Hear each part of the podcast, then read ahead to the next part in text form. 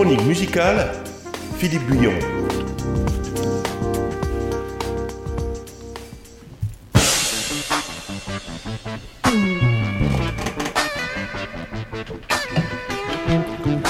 Voilà, bonsoir à tous.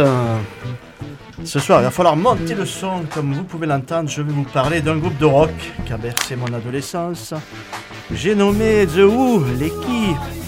Alors, comme le dit la chanson que vous entendez, la Who are you Mais qui êtes-vous Les Who Alors, les Who, c'est un groupe de rock originaire de Londres qui est composé du trépidant et bondissant guitariste et compositeur Peter Townshend, du rugissant chanteur et lanceur de micro Roger Daltrey, de l'énigmatique et flegmatique bassiste John Entwistle et du flamboyant et incontrôlable batteur Kiss Moon. Les Who est l'un des groupes rock les plus importants des années 60-70 avec notamment les Beatles, les Rolling Stones, les Kings, les Zepp, Pink Floyd, Deep Purple. Pratiquant au départ un rock'n'roll explosif et précurseur d'ailleurs du mouvement punk, le groupe travaillera sur de nombreux projets musicaux, albums concept, rock psychédélique, opéra rock, utilisation de synthétiseurs. On leur doit bon nombre de chansons mythiques et leur participation au Festival de Monterey en 67, Woodstock en 69 et le disque Live at Leeds en 70 les hisseront comme un des meilleurs groupes de rock sur scène. Écoutons un premier morceau qui s'intitule My Generation, ma génération. Cette chanson de 1965 est marquée par les bégaiements de Roger Daltrey sur la célèbre phrase Hope I die before I get old. J'espère mourir avant de devenir vieux. Eh, il avait peut-être trouvé la solution pour la réforme des retraites. Hein. Et indique ainsi la colère et la rage de la jeune génération. My Generation.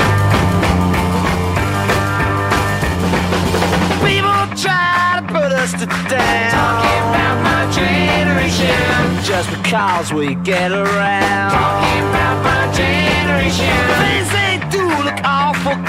Talking about my generation. I hope I die before I get old.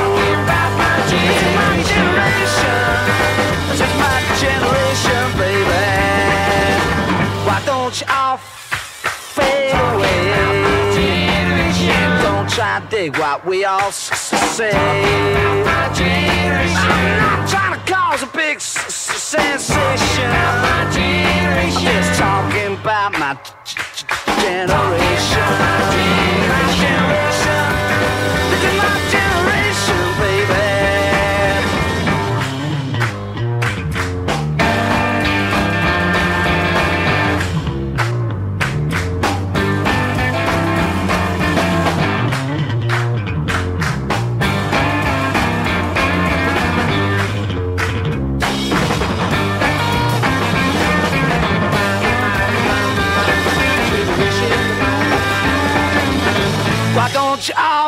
Alors, Tommy sera le premier album des Who à être défini comme opéra rock par la presse spécialisée. Le film et l'album qui en découleront racontent l'histoire d'un adolescent, Tommy, interprété par Roger Daltrey dans le film, victime d'un traumatisme qui l'a rendu sourd, muet et aveugle.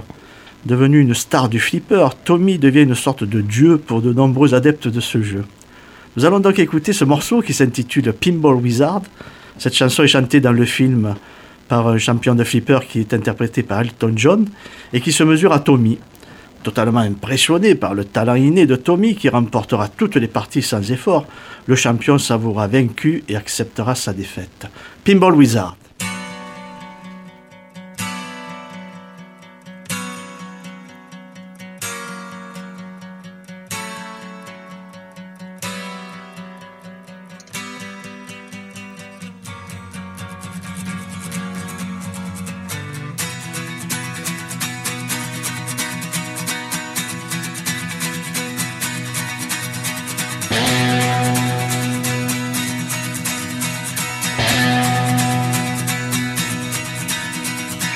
Since I was a young boy, I played the silver ball. From Soho down to Brighton, I must have played them all. But I ain't seen nothing like him in any amusement hall. That deaf, dumb, and blind kid sure plays a mean pinball.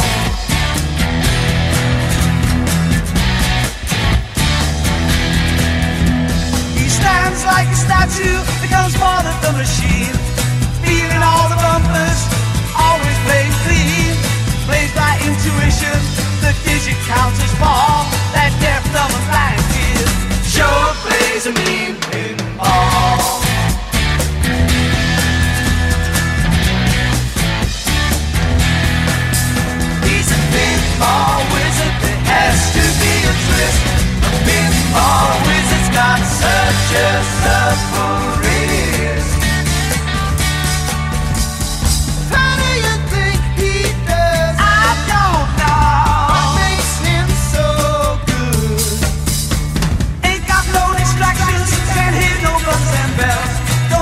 C'était donc Ball Wizard, tiré du film Tone Me, qui est un film absolument incroyable et complètement fou, déglingué. Quoi. Il faut absolument voir ça.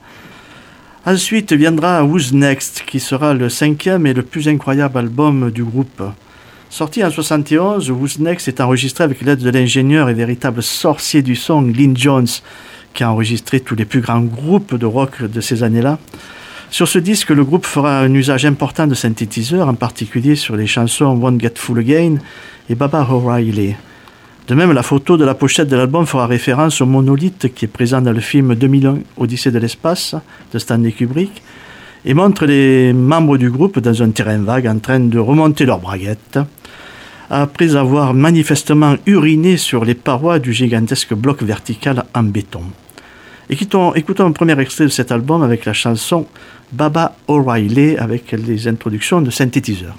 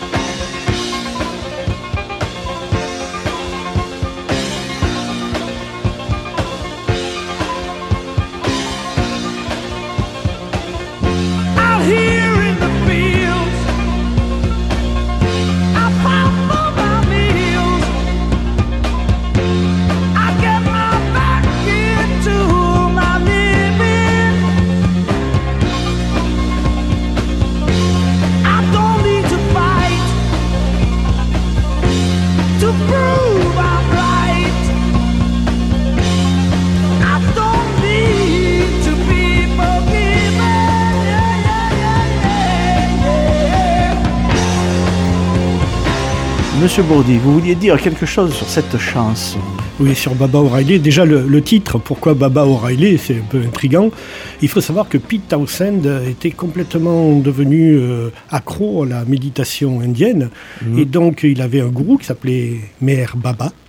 Et il était en même temps tombé sous le charme de la musique minimaliste, celle de Philip Glass, et plus particulièrement celle de Terry Riley. C'est ça. Et de Lamonte Young. Et donc, euh, il avait du coup, acquis euh, un des tout premiers synthétiseurs fabriqués euh, et dont il n'est pas encore commercialement, c'était un ARP 2500, dont il était un des rares euh, possesseurs et un des tout premiers séquenceurs. Et donc, il voulait même faire un album avant Who's Next, consacré à la musique méditative, à la musique minimaliste et uniquement avec ses synthétiseurs. Les producteurs ont dit non. Et les autres membres du groupe n'étaient pas tout à fait d'accord. Tout à fait. Je t'en prie. Très bien, merci pour ça pour cette intervention. Alors, on va écouter maintenant, on va terminer avec euh, deux extraits de la même chanson, la chanson la plus marquante de l'album, qui deviendra d'ailleurs un monument de, cette de, de, la musique rock. Cette chanson s'intitule Won't Get Full Again, ça veut dire On ne se fera plus avoir. Alors, cette chanson évoque en fait une révolution un peu désabusée, puisque les paroles nous disent qu'à la fin des combats de rue, et du renversement du pouvoir en place, le nouveau chef restera identique à celui qui l'a précédé, et qu'en fait rien ne changera. Donc écoutons d'abord le tout début de cette chanson, avec toujours ces introductions au synthétiseur de One Get Full Gain.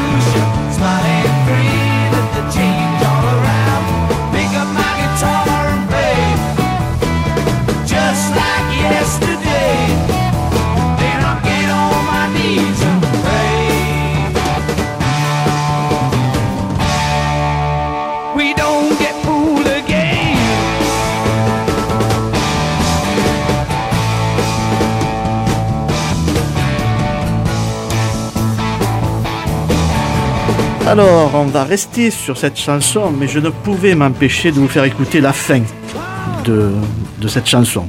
Pour cela, je vous invite à monter le son à fond afin de vous laisser emporter et griser par le plus incroyable cri de rage et de colère de l'histoire du rock et qui ponctue en fait la fin de l'album euh, Who's Next et qui ponctuera également la fin de notre émission. Voici la fin de One Get Full.